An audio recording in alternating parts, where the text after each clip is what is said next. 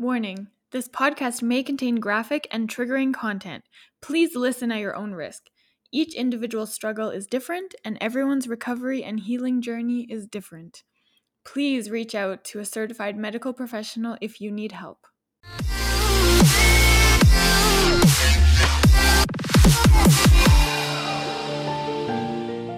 Welcome to episode 18 of Stomp the Stigma, the podcast aimed to fight the stigma surrounding mental health through education, awareness, experiences, stories, resources, and the vulnerable truth. Joining me to stomp the stigma today is Ashley Blythe. She works for the Phoenix Homes program in Regina, Saskatchewan, and she works to house homeless individuals without any housing readiness requirements. So she tries to get them back on their feet and helps them reintegrate back into society. So today's episode is all about homelessness and mental health. Hi. Hello. How are you? I'm good. How are you? Good. It is so nice to meet you. You too. First of all, I want to thank you for joining me, um, coming on my podcast, and being open to talking about what you do. And I think it's so important, and I'm super interested. So thank you. Yeah, no problem. I was pretty excited when uh, Tony was like, "Hey, my friend has a podcast, and you should uh, maybe see if you can join." And I was like, uh, "Yes." Yeah, That's amazing. So awesome. So you work for Phoenix Homes. Is that what it's called? Yes, in Regina, which is so cool. Um, can you explain, I guess, what what it is and what you do? Okay, yeah. So Phoenix Homes, it stands for Housing and Other Case Management and Engagement Services. But Okay. what we are is a Housing First program. Um, so Housing First means that we have no readiness requirements like many programs, you know, require maybe sobriety or adherence to some mental health, um, you know, seeing a psychiatrist or taking their medications. We don't have any of that. If you're homeless, you qualify. Oh wow. Um, yeah, and the basis behind that is that everybody deserves a home no matter what. And a lot of the times, you know, once you get into stable housing, things just go up from there, right? Like Mhm. nothing, nothing is worse than not having somewhere safe to call home. Oh, absolutely. yeah. It's like there is so much to the job, honestly. Yeah. So, Housing First in Regina, we're actually connected to a lot of different programs that also do housing, but we're the only Housing First program in Regina. So, that means that um, people do assessments when they're homeless. Um, they go through what's called our centralized housing intake program. Mhm. And based off of the domains, we kind of score people, and whoever has the highest score would be placed with a Housing First program which is us. So we deal with the hardest to house people, the one that have, you know, physical health, mental health, um, addiction issues, legal issues, basically all around people who are just really struggling. Mhm. Mhm. And uh, one of one of my favorite things that my manager just told me the other day was people can only get better once joining our program. Aw. Yeah, so I am a case manager, an intensive case manager for that. So that means that I have a caseload of currently eight clients, and we do everything, honestly. We will house them. That's the initial. We house them, we get them on assistance, um, and then we set up everything. We help them liaise with uh, landlords. If they need any psychiatrists or doctor's appointments, we set them up with those. Um, if they have any legal issues, we connect them with legal aid. We attend court with them. A lot of people, honestly, I've had a couple clients that like have never really been housed, so we teach them, you know, just basic maintenance of houses, um, you know, daily living things, cooking, cleaning, stuff Yeah. like that. We help grocery shop for them. A lot of them, we do trusteeship, which is uh, budgeting for them. And then we also do a lot of harm reduction. So we do their medication management. We also help them with methadone if they're on the methadone program. And we do what's called a managed alcohol program. So that means that if somebody is strong in their alcohol addiction and quitting would is not something they're interested in or could harm them, and they're using things like non beverage, like mouthwash or hand sanitizer, we try and put them on the managed alcohol program if they're interested, which means that we give them, um, we visit three times a day and give them a set amount of drinks so that they're Okay. only using beverage alcohol. hmm Yeah, so it's a harm reduction approach, which to a lot of people it seems very not Mhm. okay because it's like, what, you're giving people alcohol? But these are people who would die. Like they would have seizures or withdrawal symptoms that are just so severe they would end up in the hospital without it.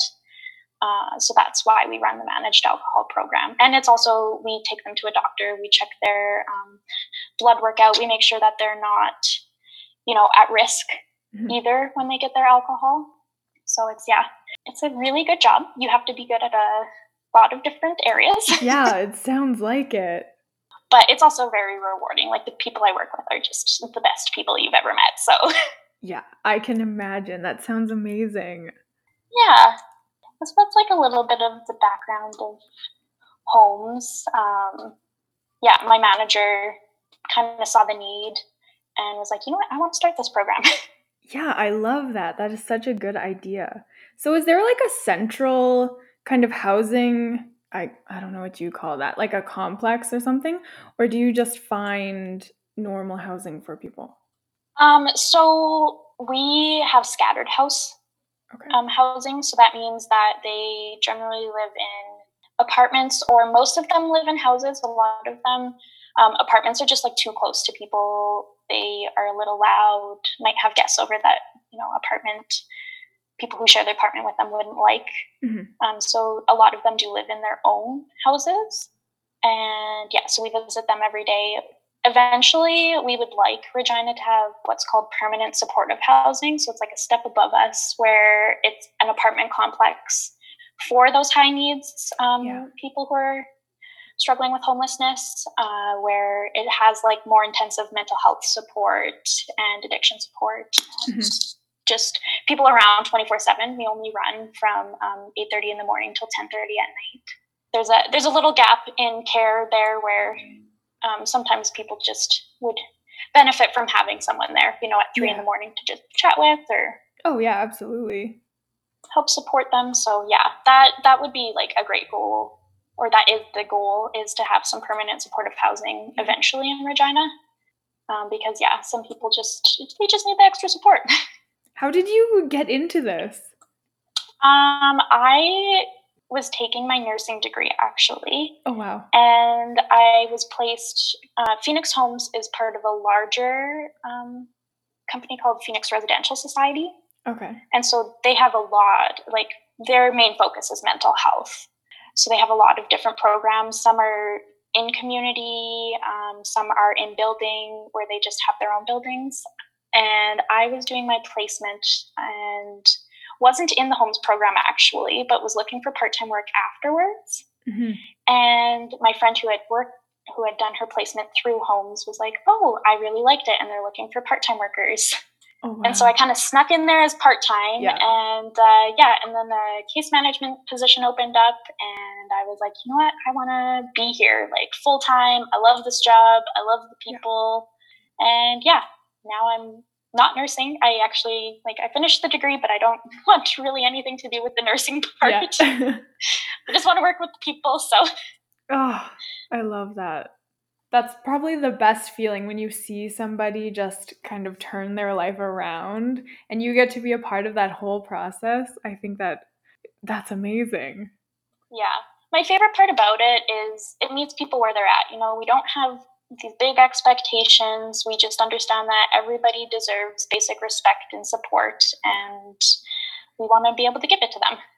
Yeah, I was actually going to ask you what your favorite part about your job is.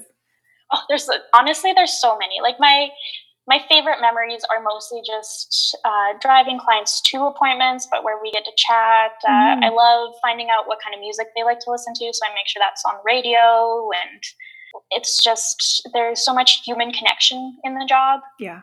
and it Yeah. makes it so so great to work in and for.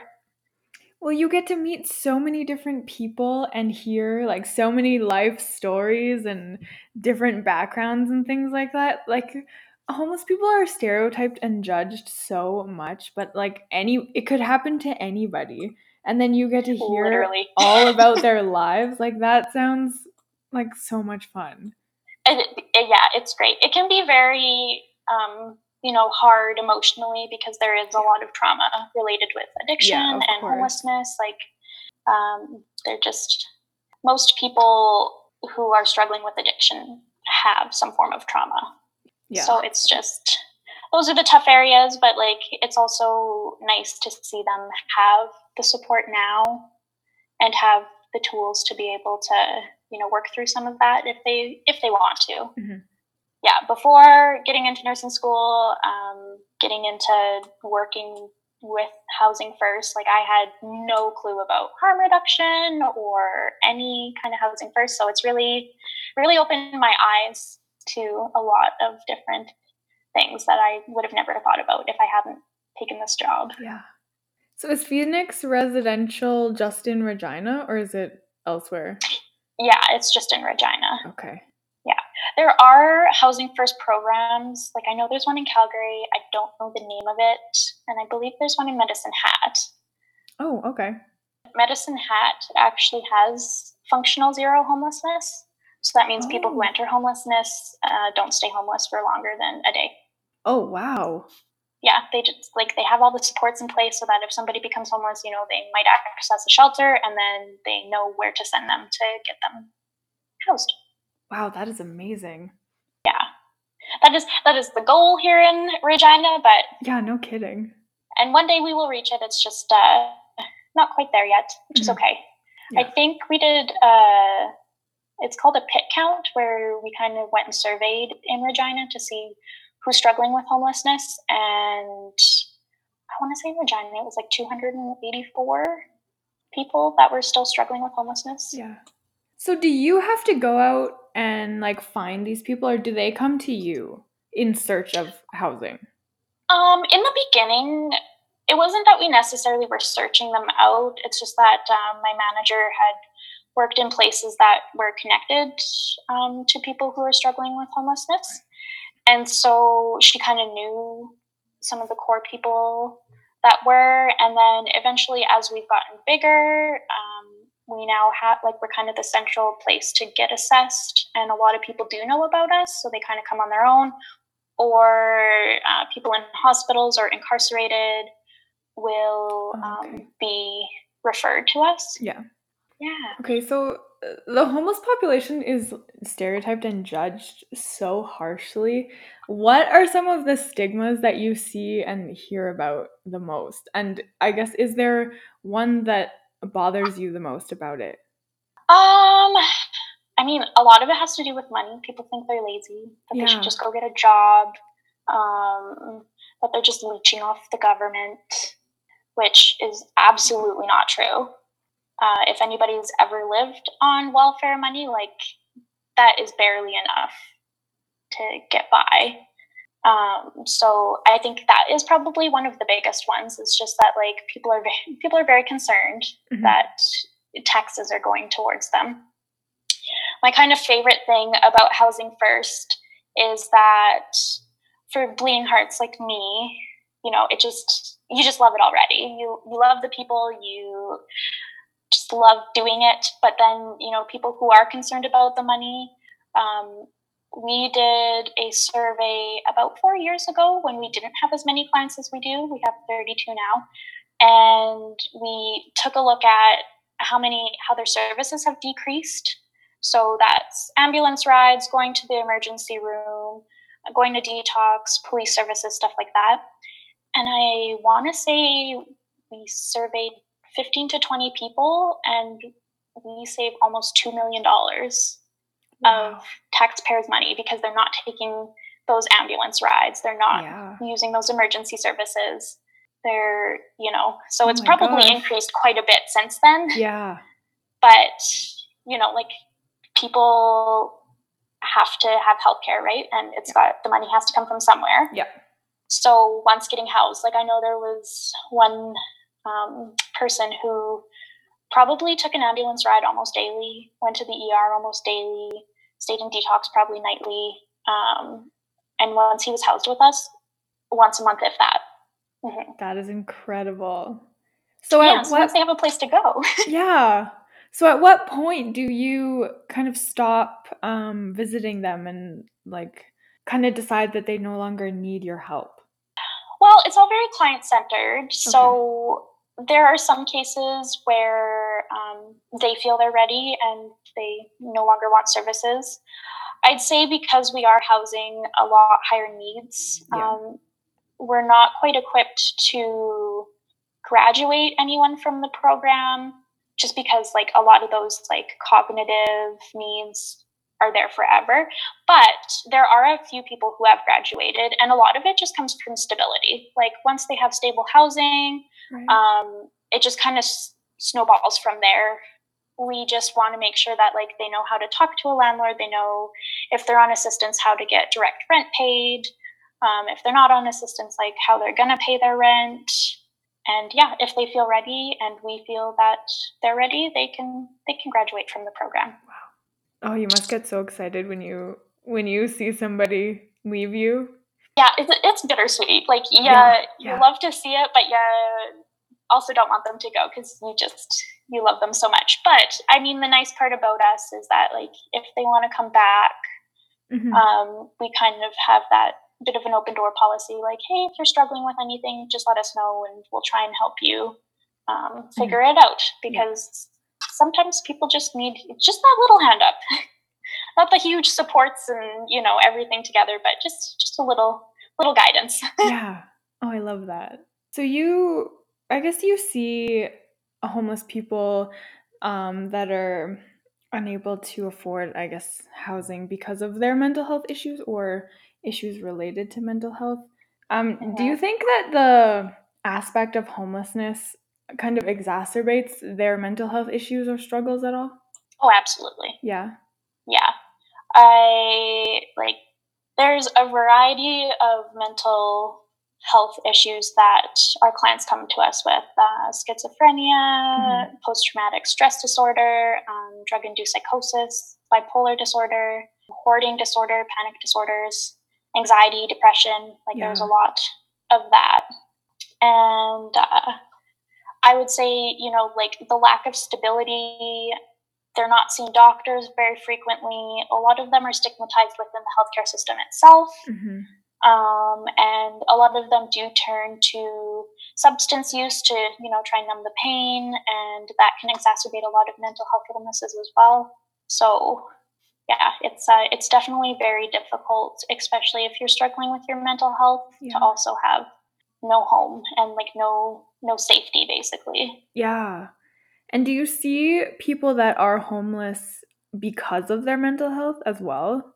Yeah, yeah, I've seen. Um, you know, sometimes people who are struggling with high mental health um, don't know how to talk to their landlords or they get themselves into some scary situations where you know maybe they decide to live with a friend or an acquaintance and that doesn't really work out or it can become abusive people who struggle with their mental health are very vulnerable a lot of the time and so it's easy to take advantage of them um, i know for a long time there's the stigma that like people who struggle with mental health are, you know, violent and scary, but they are more likely to be a victim of crime than they are to actually commit crimes. Oh wow. Yeah. Wow. Okay, so for your work, like you deal with kind of some of the darker parts of people's lives and the tragic stories and like the heart-wrenching situations. Like how do you leave that at work when you come home and like how do you separate your work from your own life? You know, sometimes I don't. yeah, I feel like that, that is so a big hard. struggle. These are just really beautiful people that you definitely take home with you. It's hard not to think about them. I've definitely had, like, I attend counseling, especially with some of the harder um, areas of work and I try and take a lot of self care time with my dog. Um, before COVID, I went home. My family lives in Lloydminster, so I'd visit them quite frequently to kind of de stress. But yeah, it's it's definitely hard to separate.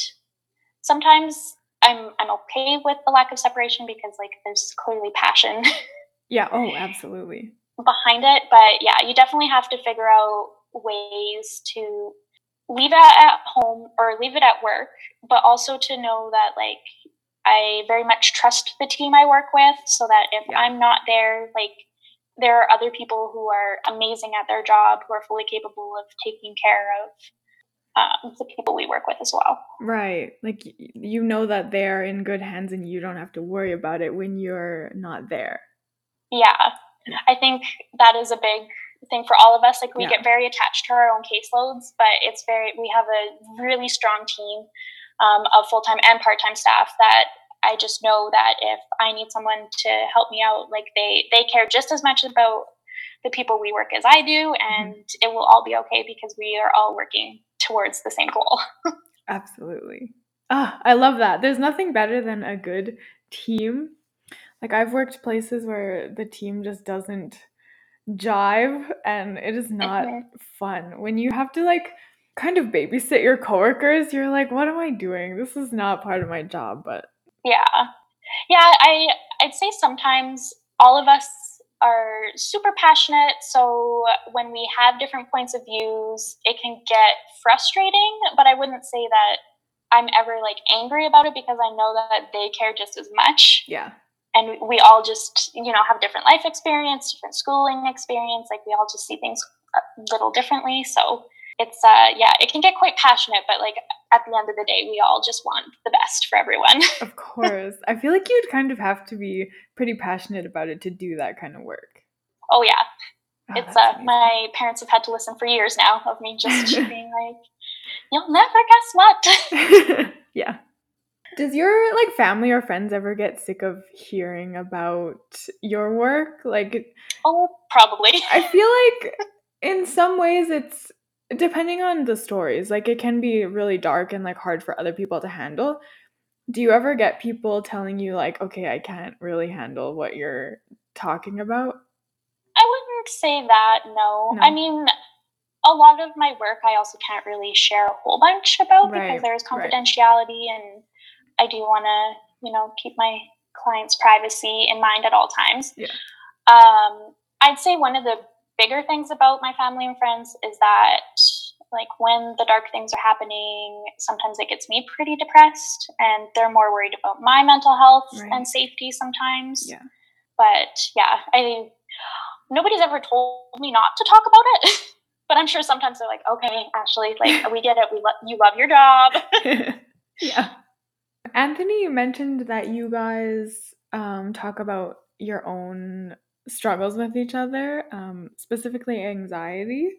Yes. Are you comfortable talking about your own mental health? Oh, yeah, absolutely. Yeah? Okay. Yeah. Is it just anxiety that you struggle with? Um, I'm diagnosed with generalized anxiety disorder, okay. but I also have a touch of depression, which isn't quite diagnosed.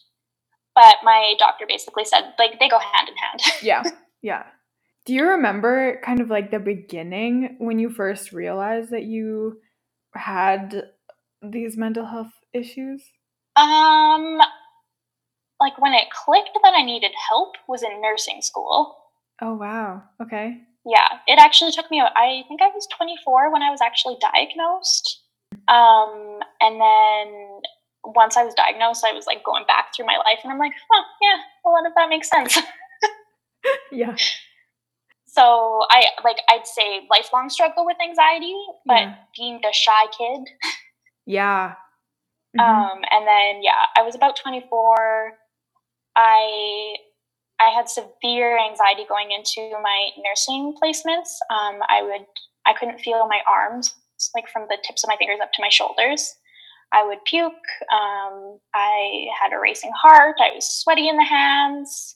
Like very typical physical symptoms, lots of insomnia, mm-hmm. um, lots of tears. and yeah, and then uh, I finally was like, I think I need help. Yeah, that's fair. And went to a doctor, and he was not great. so I went home to Lloydminster and went to my family doctor instead. Um, it was he wasn't terrible. It was more he focused on things that I didn't feel were like relevant. Mm-hmm. Um, and then prescribed me Zoloft, which it, like from my experience in nursing school, I was like, oh, I don't know if that's quite the medication I need. And then went home, and my family doctor was like, well, he's not wrong, but I think you should try something else. Mhm. And yeah, I've been medicated ever since, and it's been a world of difference. Yeah. Yeah, initially my mom was like a little um, worried about like taking medication because she's like, I don't want you to be dependent, or you know, Right. like she's pretty worried about it. She's like, you could stop in a year, right? And I'm like, well, yeah, but I haven't. Mhm. and once I, you know, got to that peak level of like being medicated, she's like, man, we should have medicated you earlier. Oh So yeah. I'm like, I don't.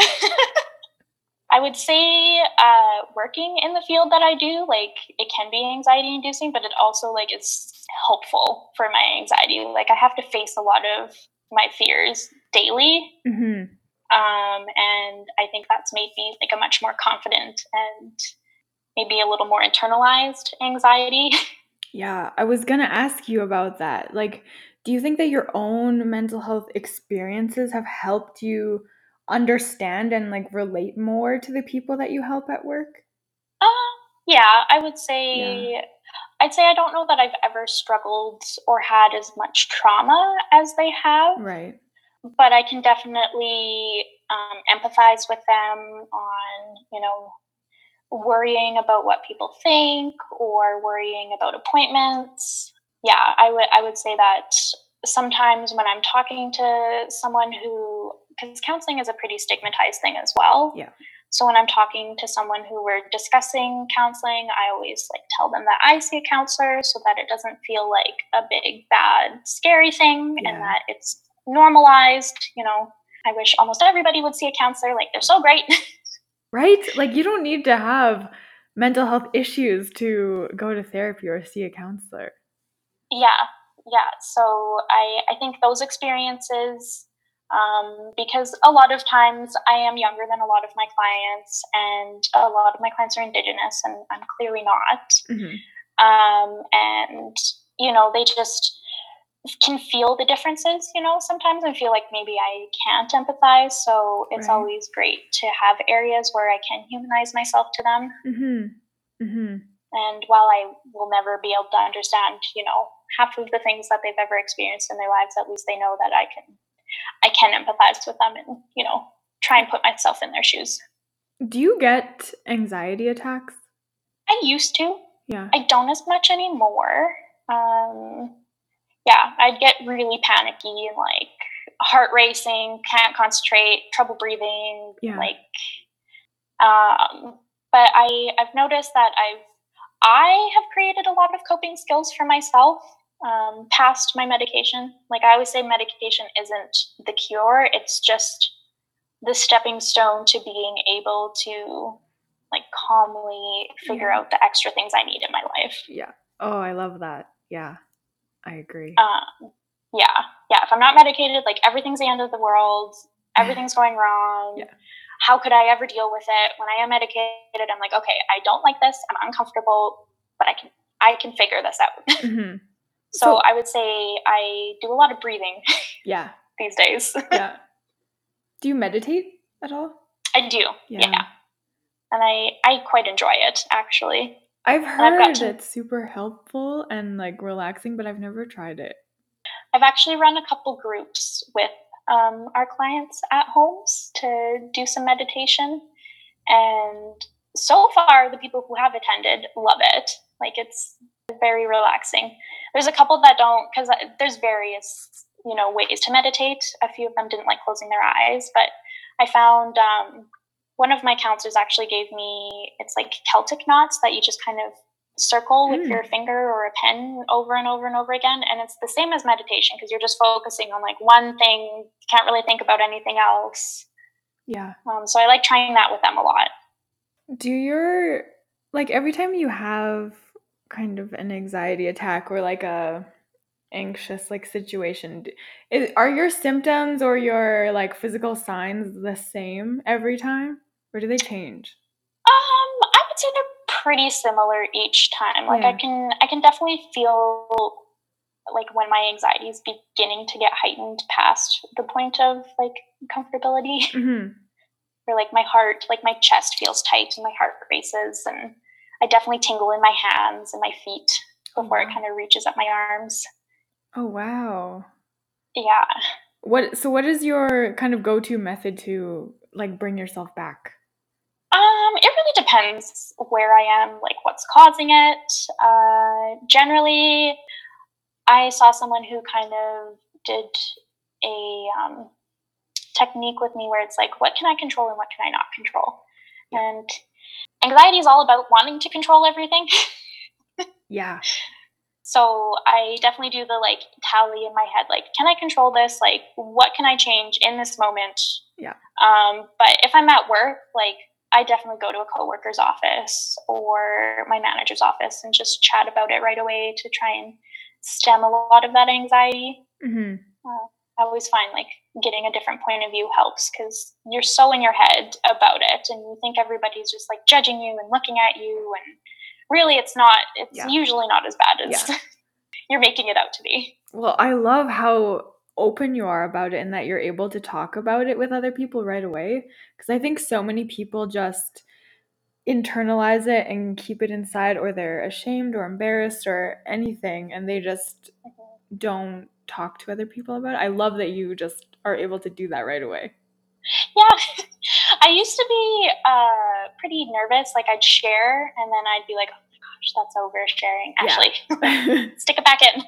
Uh, but I've also had a few people be like, I like how you like always just talk about it like it's just a fact of life. Like this is, you know, this is you and you don't make anybody feel bad about it. Mhm. And so that's really like helped me to kind of continue just being like, yeah, I have anxiety and a little bit of depression and, you know, lots of people do. Yes, I love that. And I think a lot of people should start talking about it more in that same way because like for both of us, our mental health struggles don't define who we are. Like we are so much more than that, right? Like Hmm. Mm. Yeah, it's definitely been a journey that way, but it's been great to kind of overcome those barriers and yeah. oh, I'm so happy for you. That's amazing. Thank you. Okay, I have um just a couple questions that I like to ask all of my guests. I'm sure you've heard it on the podcast already. Um, do you have a favorite thing to do for self-care? Oh, honestly, baths. Like if I've had a stressful day, I love a warm bath. Like I just melt in the tub. Ugh, that sounds so nice right now. Yeah, yeah, that'd probably be my favorite.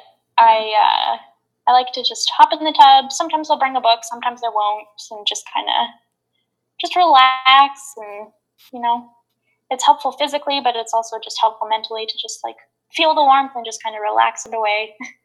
Yeah, that sounds amazing. Okay, one last question for you, and then I am done. Um, is there a stigma or a misconception surrounding mental health that bothers you the most, or that you hear most often that isn't true? I know so there's many. so many. There, there is a lot. I feel. I think one of my biggest ones is currently with um, our drive to destigmatize um, mental health.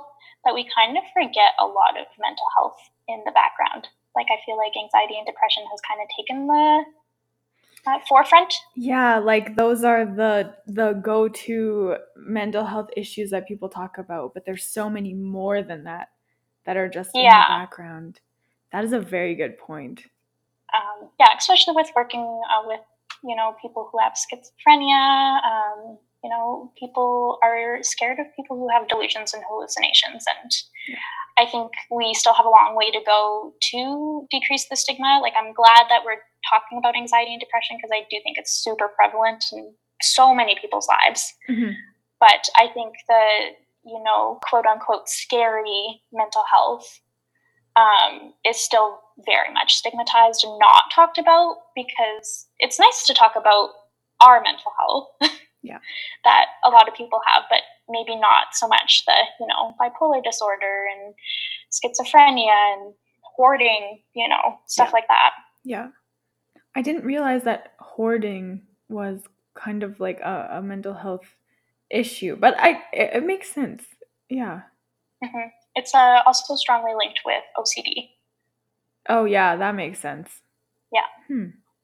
Interesting. Yeah. So I think I think that's one of I wouldn't I don't know if it's necessarily a stigma, just that I feel like there's varying levels of acceptable mental Right. health right now. Yes, I love And that. I think we need to work to all of it being not stigmatized. Absolutely. Oh, I love that so much.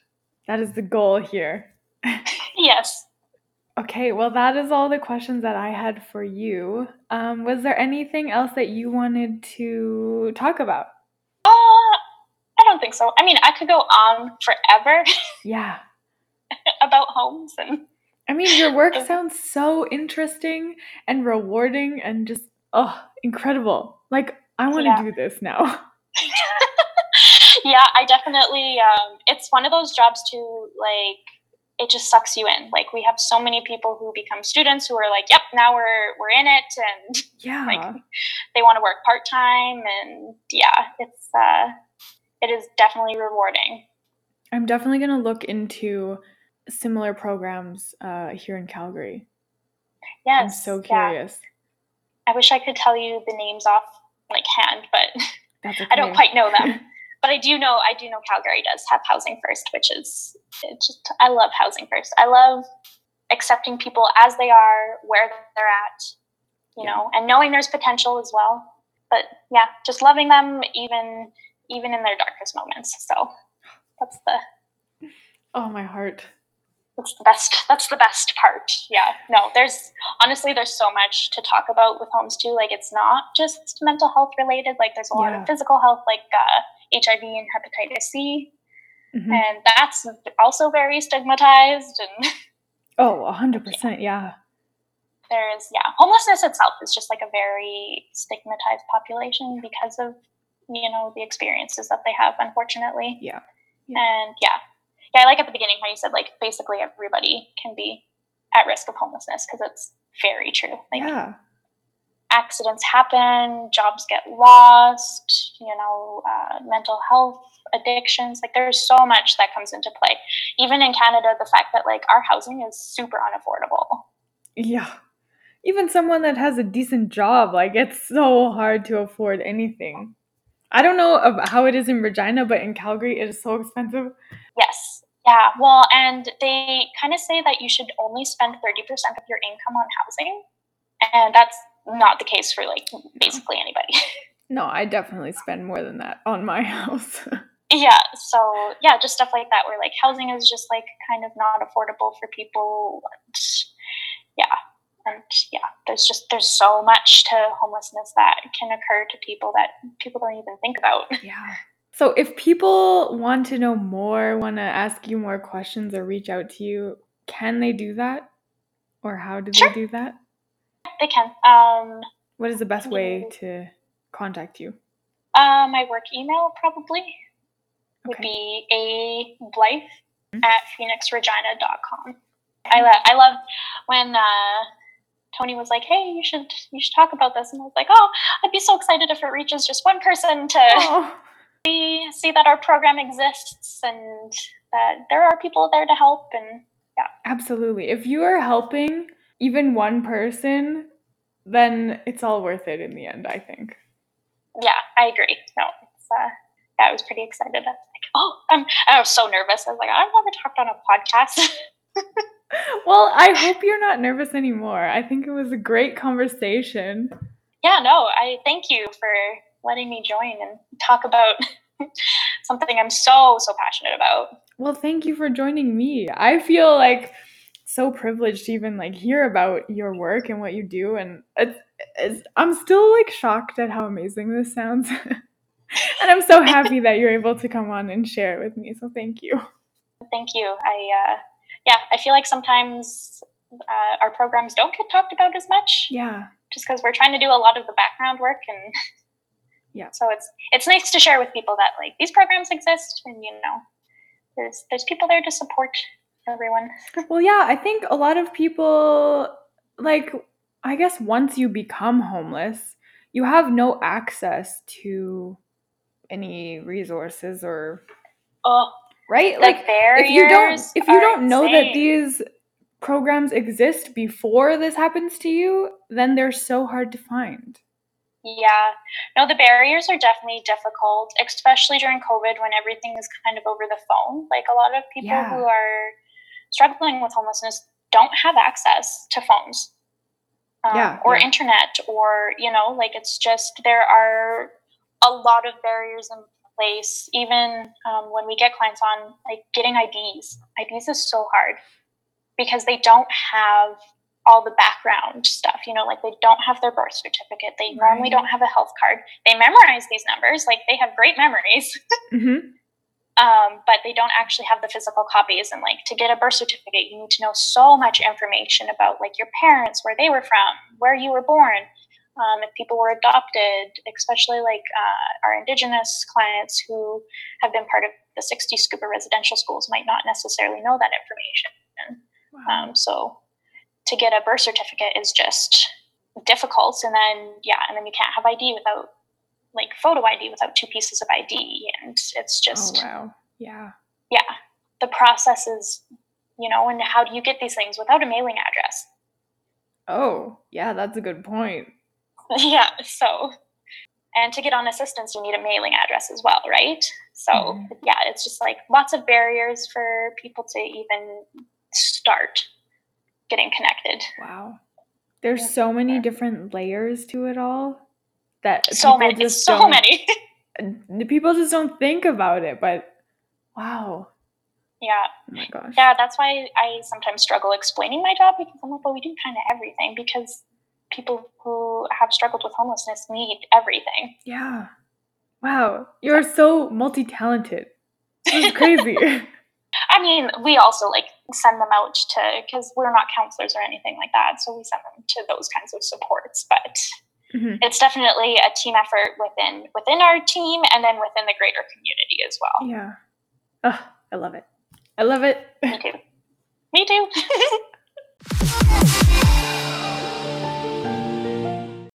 Thank you so much for tuning in today. Feel free to reach out at any time. You can contact me on Instagram and Facebook at Stomp the Stigma YYC, and you can email me at stompthestigmayyc at gmail.com.